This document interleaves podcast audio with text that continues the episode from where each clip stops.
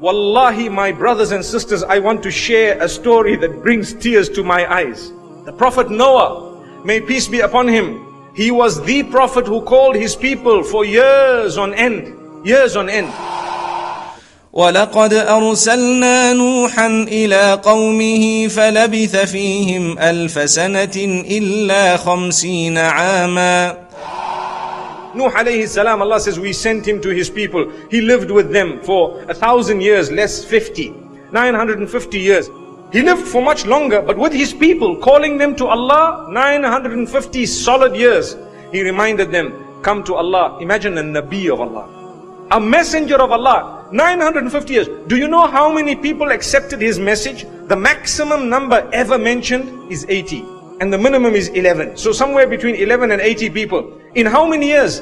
In nine and a half centuries. So Allah subhanahu wa ta'ala tells him thereafter, and this is the point I want to raise, that every time you call them, and everyone who has had a reminder, we wrote it down. We know about it. Your ears have heard so many reminders about salah, about dressing, about abandoning zina and adultery, about abandoning sin, about abandoning pornography and whatever other sins there are, about abandoning all of them and engaging in that which will please Allah, reading the Quran, going out to learn lessons, enrolling in some school and trying to learn more about Allah. You've heard it a million and one times, so many times. Every single time you heard it, you need to know, Ma asabaka lam yakul That which got to you was never meant to miss you. Allah knows. He planned for it to get to you. And this is why the gatekeepers of hell will ask all those who will be doomed to hell as they are entering hell. What's the question?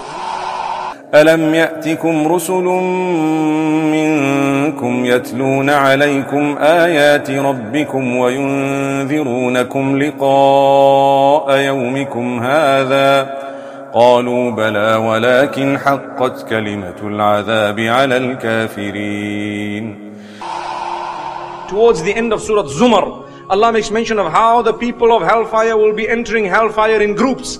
And as they're entering, the angels will ask them a question. Didn't Allah send you reminders and messengers telling you, warning you about this day, warning you about hellfire, reminding you that this is what the outcome of those who have been disobedient will, disobedient will be? And the people will say, yeah, they did. But now it's too late.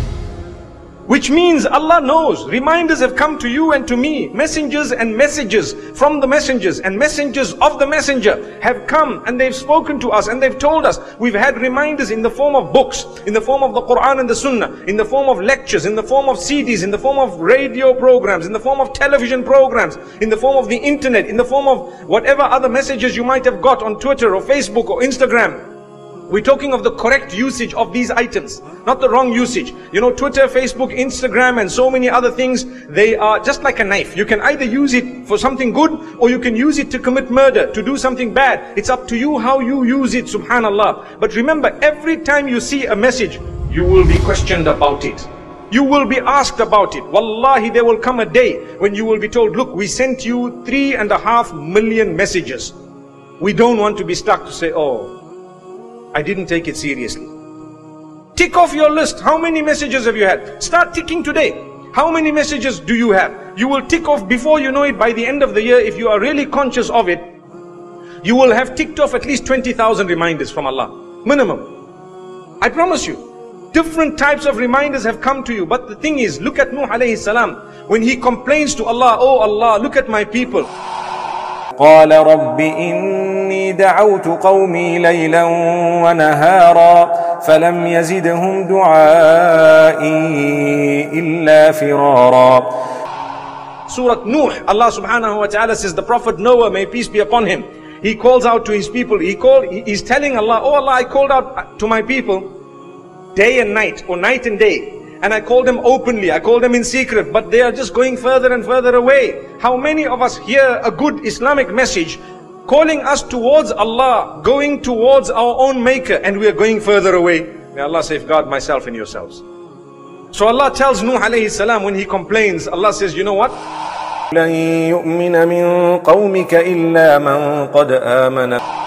Oh Noah, now, and this was 950 years later, now, don't bother with them anymore. Don't bother with them anymore. none of those who have disbelieved will believe. The ones who have believed, that's it. The figure is closed. It's sealed. Now start preparing your ark and the punishment is going to come to all of those who remain. So that is why when the ark was being built, no one was accepting Islam. They started laughing at him and they kept on saying, Ya Nuh, sirta najjaran ba'da an kunta nabiyya. Oh Noah, you've now become a carpenter, but up to now you were a prophet of Allah. They were laughing and scoffing. So Allah says, don't worry. Don't even turn towards their scoffing. Not at all. Because their quota of reminders is finished. That's my point. How do you know or how do I know if my quota of reminders is over? How do I know? Yes, we probably would expect more and more reminders up to the point of death, but what guarantee do you have or do I have? If Allah says every one of you has a quota of reminders, then you can tick it off and there's one less going to come. Who do you want to remind you? Well, they will remind you. You have had thousands of people come to remind you in your life. People you've looked up to, people you've dreamt to meet. One day I'm going to see this person. They came to you, they told you, turn to Allah, give up your bad dress code, your laziness for salah, your eating of haram, your the, the, the, ill treatment of yours, your family members, the swear words that come out of your mouth, the way you treat your spouse, give it all up, the sins, the adultery, the gambling, the drinking, everything. You've heard the person of your choice, whom you look up to, say exactly that. But the problem is, Allah is going to record this. And if we don't take heed, we stand to lose.